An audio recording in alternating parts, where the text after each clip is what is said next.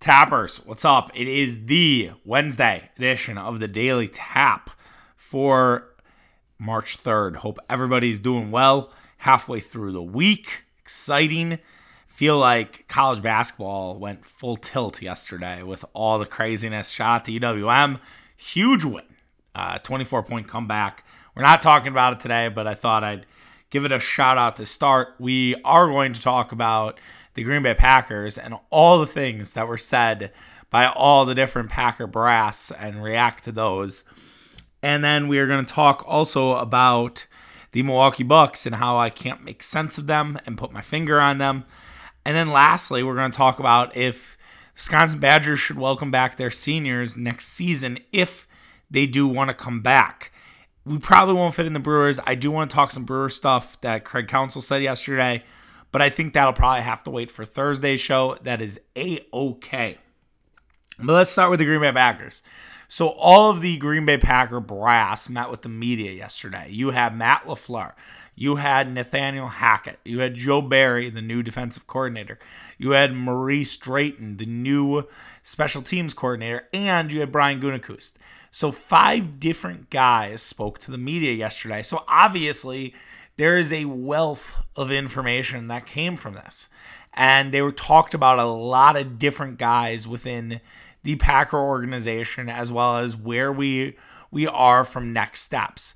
So let's kind of go through a lot of these. I, I wouldn't say these are ranked. I wouldn't say that these are the top choices. Rather, just things that stood out to me as I was reading through the different quotes of all of these men, and we'll attribute each of them of who talked about which thing.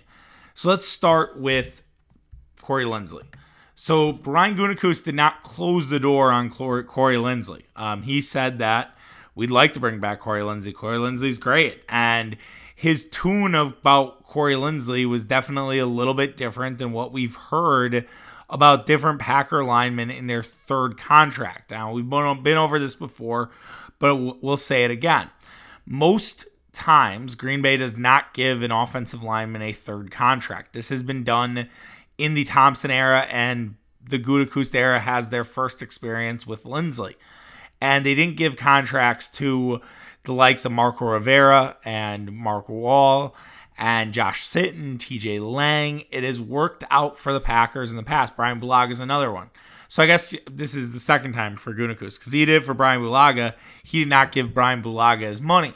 And I'd have to look back at Brian Gutekunst's comments about Brian Bulaga at this time last year. Were they similar?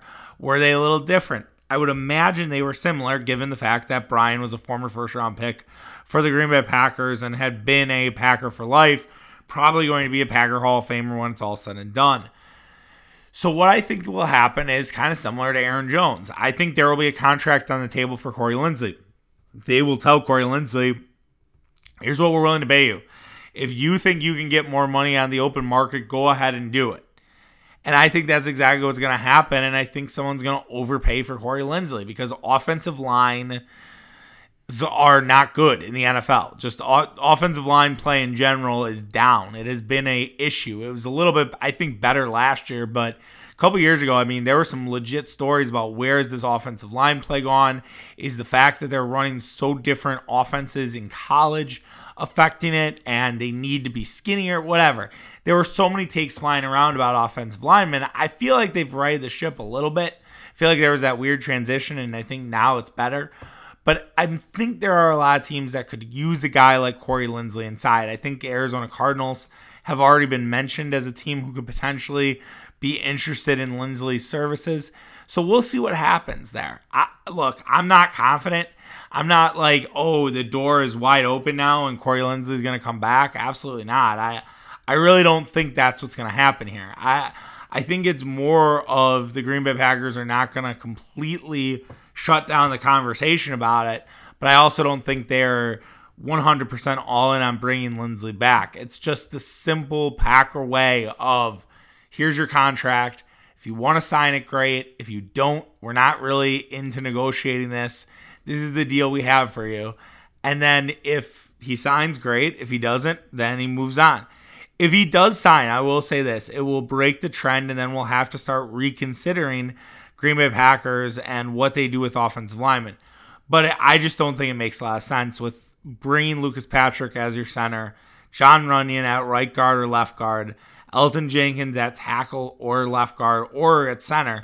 But I think he'll probably he whatever. He's so versatile. He could do whatever really Green Bay wants him to. And I trust Adam Stefan Stefan I can't pronounce the last name. I trust their offensive line coach, Adam Stefaniak. Stefaniak. We'll get better at that, I promise.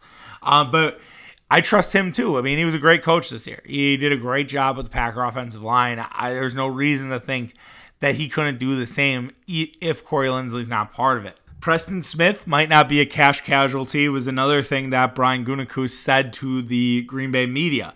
That's really interesting. Um, I did not expect that. I thought it was kind of a done deal that Preston Smith would leave Green Bay.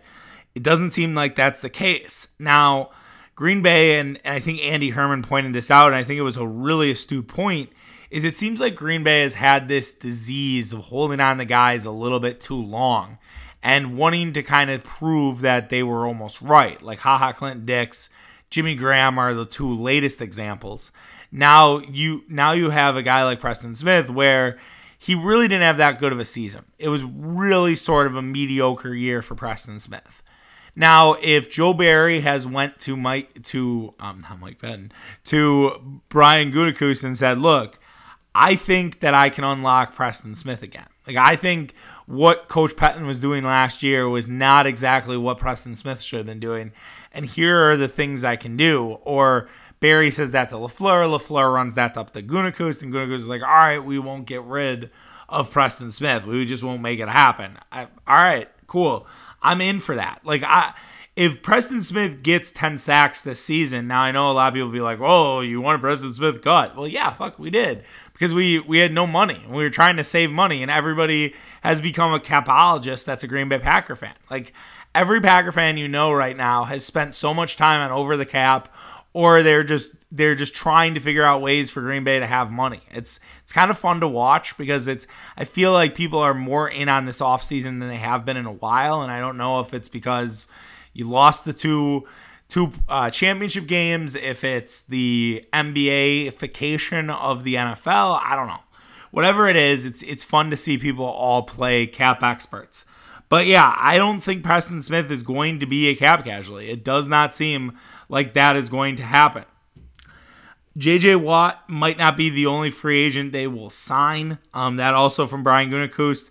Um, he did not mention JJ Watt by name. I want to clarify that. He did not take the bait on JJ Watt. He said, oh, he's a good player. Took a look, yada, yada. Similar Ted Thompson like convo from Brian Gutekunst. But it does seem like they they might look at a free agent. So what does that mean?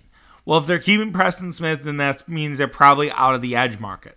Could they look at a middle, middle linebacker? Could they potentially explore a trade with a cornerback? I've kind of floated the idea of Stephon Gilmore or Marshon Lattimore for Jordan Love if they think that they are committed to Aaron Rodgers. I know Nathaniel Hackett made some comments around Jordan Love, but you never know. Would it be getting another wide receiver because Aaron Jones is probably leaving and you want to give give Aaron Rodgers another weapon? What does that look like? Who is that big free agent? We'll just kind of have to wait and see. I mean, if you remember, there was a little smoke around Adrian Amos a couple years ago, but the Za'Darius Smith and the Preston Smith stuff came kind of out of nowhere or they I think they were involved, but it, it was crazy they signed both. I remember how nuts that was a couple years ago. I was in Indianapolis that week, and let me tell you, you that was not a good podcasting time because I was had my phone, didn't have my I think I had my computer, but I didn't have my phone. I should have just brought my podcast mic down to Indy because I was there for like three or four days. So I should have just bought brought my mic and did everything from my hotel room. But I, you know, your boy is not always the sharpest crayon in the box. What can you do?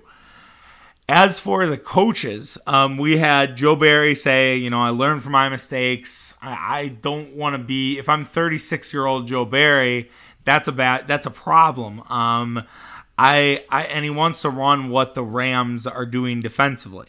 So I, I want to go into both, but let's start with Barry and learning from his mistakes.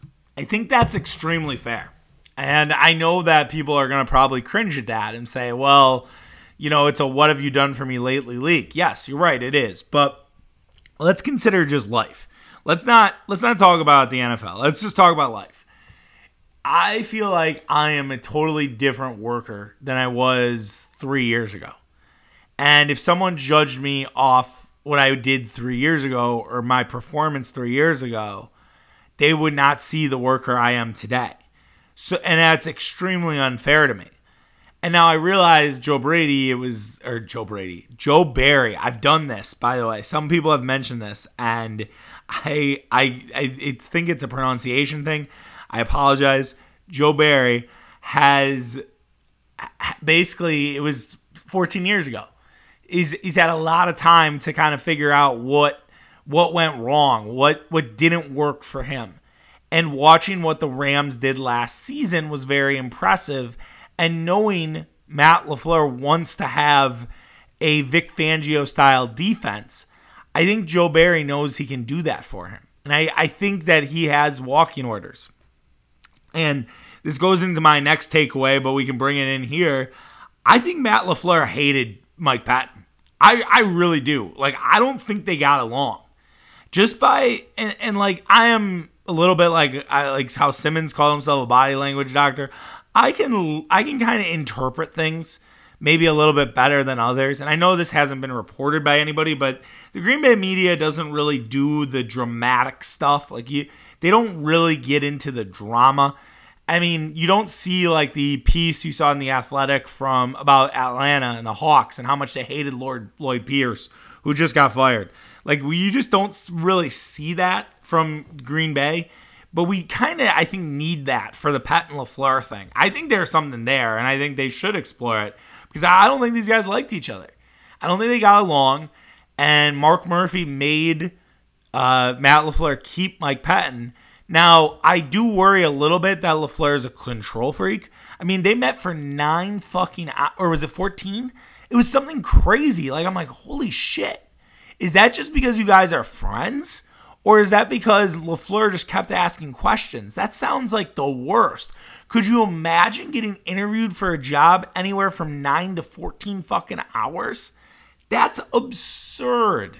And that worries me a little bit that LaFleur is a little too much of a control freak. I love Matt LaFleur. Matt LaFleur's done a great job, but I do worry that he likes to have his hand in every cookie jar. And I think it he needs to kind of take a step back at times. So I don't know. But yeah, I, I think the Pettine stuff was real. I think they do not they did not like each other. And and he talked about communication and how important communication was and kept going back to it. And it just felt like shots at LaFleur or shots at Pettine, excuse me, over and over again. So back to Barry, I, I trust that I will give Joe Barry leeway. I don't think a lot of fans will. A lot of fans are going to be out on him if the Packers give up like 38 points in the first game of the year. But it, we at least have to give Joe Barry four or five games, okay? Like you have to give Joe Barry some time. And if the Packers are not where we want them to be in five or six weeks, then we can have the podcast segment of same old Joe Barry or Joe Barry didn't learn from his mistakes. So, but I am patient. I, I do think that I try not to overreact for the Green Bay Packers. I try really hard not to it's it's tough. It's always tough to do, right? It it's never easy to not overreact, but I do try to give these guys as much of the benefit of the doubt. Lastly, or last couple things, um, Marquise Drayton completely dressed down J.K. Scott and Hunter Bradley and said these guys at the back against the wall day one. Did not fuck around. Maurice Drayton was literally the Bobby Knight quote you might be here to fuck around, but I'm not. And that it was awesome. Um, it was really fun. He he brought a lot of intensity and just it times up for JJ or uh, for JJ. Times up for JK Scott and Hunter Bradley. Like they are they are definitely on the hot seat and we'll see what happens and we'll see if they're able to kind of work their way out of it. I mean, at one point Mason Crosby was on the hot seat and now he's still kicking for the Green Bay Packers. So it, it can be done. Like that fire can be lit and you can figure it out, or you can't. So we'll see what Green Bay does in the punting department as well as the long snapping department. There was another comment from Gutekunst about uh, David Bakhtiari. I wonder if he can go week one. I think that's going to impact a lot of decisions. I thought it was interesting. Gutekunst met with him last week. I wonder if they check in before the draft and they just ask him like, "Hey, where you at? Do you feel? Does where do your trainers feel you're at? Do you feel like you can go game one? Like, let us know because if you can, we may, you know, not draft a right tackle. And we might just, you know, try to go with the guys we have and put faith that you'll be back either week one or week two. No mention of Aaron Jones at all. I couldn't find an Aaron Jones quote. Um, that's very interesting and I think very telling. I think Aaron Jones is long gone. But we will bring up the franchise tag thing I teased on tapping the keg um, because I think it's a good one. And it, probably tomorrow um, because I don't think there's a lot happening unless, who knows, unless we get a ton of content like we did yesterday. Let's move on to the Milwaukee Bucks and how they do not make a lick of sense. So Milwaukee Bucks had their best win of the year against the Los Angeles Clippers. We called it a signature win here on Daily Tap. Mitch and I, you know, had a long, long conversation about, you know, are the Bucks figuring it out? Like it looks really good. And then they go on and they get smacked by the Denver Nuggets. Mitch, remember, also had the point of, I don't know what to make of this team. They win four straight, they lose five straight, then they win five straight again. They're 10 and 5 in February, which is a good record. But it was a weird 10 and 5, which he was right. And now you get blown out by Denver. You look kind of lifeless. You let Denver just attack the rim early Denver on a back to back, and Denver just brought more energy than the Bucks did. And I don't know if the Clipper game took a lot out of them and they were just sort of lagging. I mean, that was a very intense game, and they just weren't ready to play against a team like Denver's caliber. But you have to be ready every night. And Giannis can't do it on his own. And that I think right now is my biggest concern with the Bucks is that uh, while Khris Middleton has had a good season, it doesn't seem like Khris Middleton is kind of getting going early. And that was a problem for Khris Middleton a while back, where Khris Middleton would kind of slowly get 20 points. Like he got 20 last night, but it was a slow 20. It was a slow burn. He wasn't getting half of that in the first half. And I think that is the chief concern I have right now with the Bucks is do they have enough? I mean, maybe when Jrue Holiday comes back, it's going to be not an issue. And maybe this was a friendly reminder of, oh, yeah, Jrue Holiday still out with, like, not out, but still on a minutes restriction. And maybe we shouldn't take these games that seriously. I'm not sure. But I'm not saying not to take it seriously, but the, the idea that this team is still not 100% and that maybe even though they make they don't make a ton of sense, it might not be the team we need to ask that question for. When Holiday's back playing 35 minutes and they get beat by 30, then yeah, it's fair to ask that question. It's fair to say, all right, what's going on here? And also trying to do the part of not reacting to every Bucks loss like it's a Packer loss. And saying, all right, it's a bad night. Chalk it up. It happens. It's a regular season loss life moves on. They have Memphis on Thursday. Quick quick memory to forget about it. Beat Memphis's ass, and then you go one and one. You finish the seven game stretch after losing five straight, six and one. That's pretty damn good. And you may be a number one seed or number two seed in the East, depending on how everything shakes out uh, with the next two days. So I, I maybe I just need to take a step back here when the Bucks lose and say, all right, it, it but I don't know, man. It, I am arguing myself here, which I do on this podcast every now and again. It, it happens when you don't have a co-host, but like you have one side of it where the Milwaukee Bucks, you know, they lose by two points or they lose by seven points or even ten points. We're like, all right, you know what? They they made more shots. Jokic was incredible. He's an MVP. Like it is what it is. Chalk it up. Brook Lopez. There's issues. Whatever.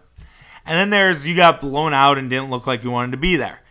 And so that's the other part where it's like the Bucks kind of feel like they have an on-off switch, and I don't know if they deserve to have one. Like they had the on-off switch against the Raptors the second game. It looked like they didn't want to be there.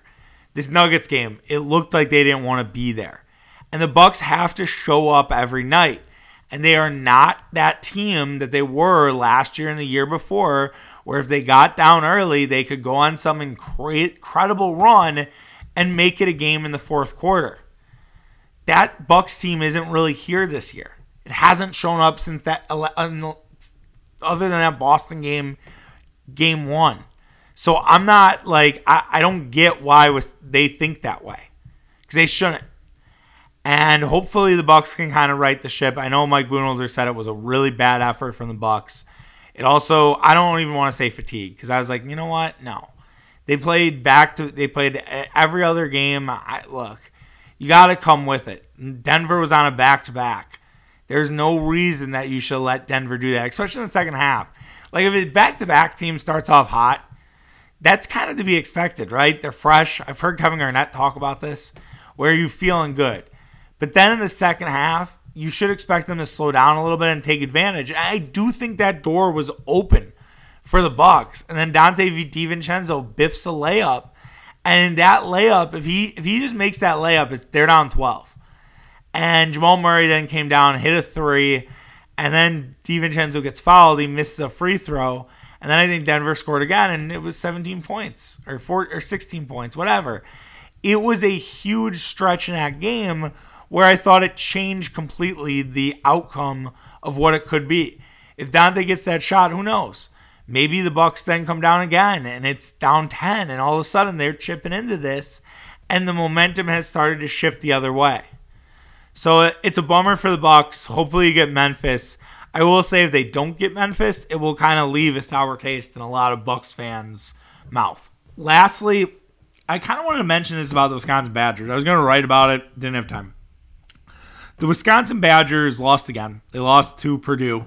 It's been a really rough few weeks for Wisconsin. Um, there's some kind of talk a little bit about turmoil I saw that a little bit that people are are saying that there's some some issues there maybe internally with Wisconsin. I don't know how true that is.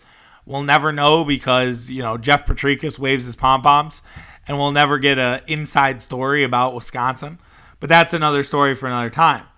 But the Wisconsin Badgers, since starting seven and three, they have won three games and they've lost six. They're three and six since their seven and three start which was J- January 27. The Badgers were ranked in the top 10. And it has coincided with the schedule getting more difficult. Wisconsin has struggled to beat teams that are in the top 10 of KenPom, the or top 15, top 20.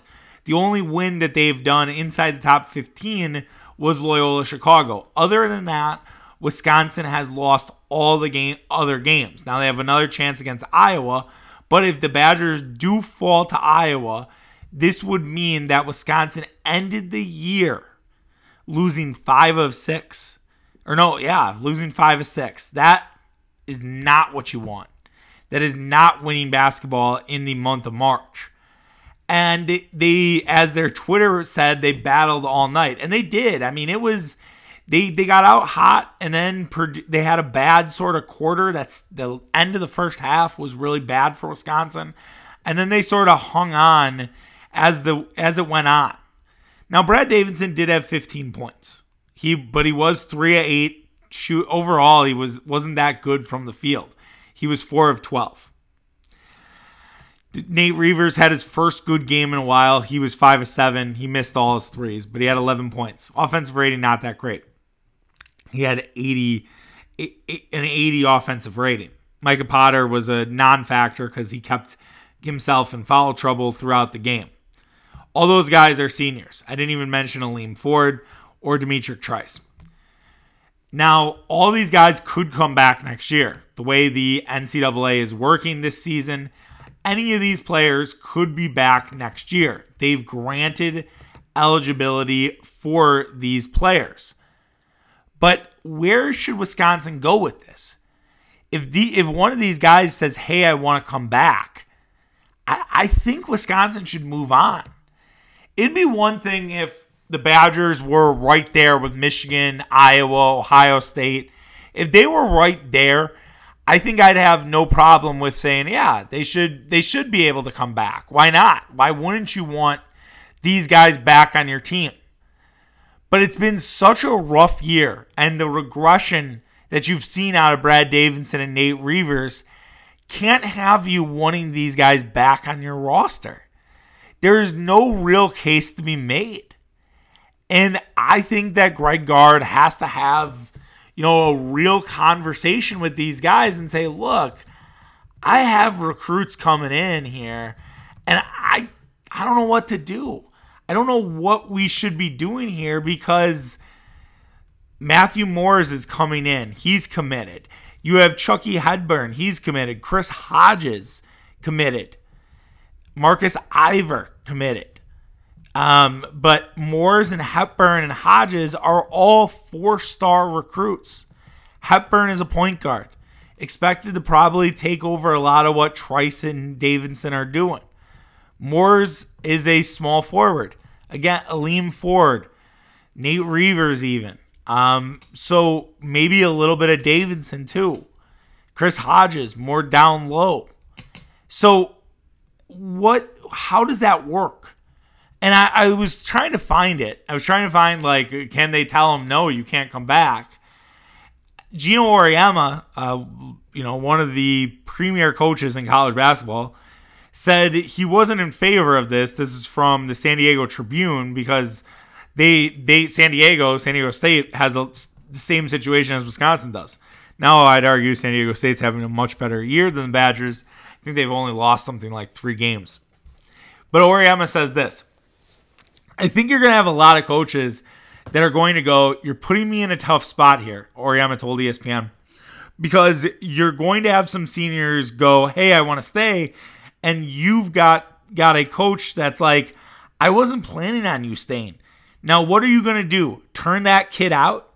I don't like that. If you lose your season, I can see that. That makes sense. But how are you going to let somebody play a whole season and then give them another year? That says it all for me. How can anyone look at what Wisconsin seniors have done this year and say, yeah, those guys deserve to be back? maybe D'Mitrik Trice, but I'd argue D'Mitrik Trice has had a good enough year where he can get some NBA attention. Is he going to get drafted? No. But can he get NBA attention? Absolutely. And Brad Davison probably is not going to go play overseas or do, maybe he'll do some overseas stuff, but he's not an NBA guy. So maybe Brad Davison will want to come back. And I don't think that Greg Gard should let him back. And now there is that little thing that hangs out there that Greg Gard and Brad Davison are, you know, kin. They have a lot of there's a strong relationship there and that Brad is is sort of Greg's guy. And so will Greg put that aside next year? I don't know. And maybe Davison doesn't want to come back. Maybe Davison's like, "You know what? I'm done. I want to live my life. I graduated. I don't really need to go back to school. I just want to, you know, be a normal person." I have no idea. But I will say it was very interesting how many Badger juniors came back for the football team. Now I realize that's juniors, it's not seniors, it's a little different. But it was interesting how many came back. And I think a lot of them came back because they wanted the fan experience. They wanted the ability to go out and try to pie half of Wisconsin's co-eds after games. Like they they they wanted to have the that college experience. They felt they were robbed of that. And will these seniors feel the same way? And if Greg Gard, if I, if you're Greg Gard and, and one of those recruits says it's either me or your senior, you go with the young guy. You can't be stubborn here. And Greg Gard might have to be a little bit of an asshole, and that's okay. And he should be. All right, that does it for us today like I said, there's some Brewer stuff I want to talk about and get to today. We'll do that tomorrow. Um, maybe our Aaron Jones topic that I've teased, but it, it seems like whenever I tease a topic, it just becomes all of a sudden there's more content, and I'm like, all right, well I can't I can't talk about this more evergreen topic that I want to discuss. So we'll see if I'll get that opportunity tomorrow. Take care of yourself. Have a great Wednesday. Be back tomorrow. Take care, Dappers. Bye.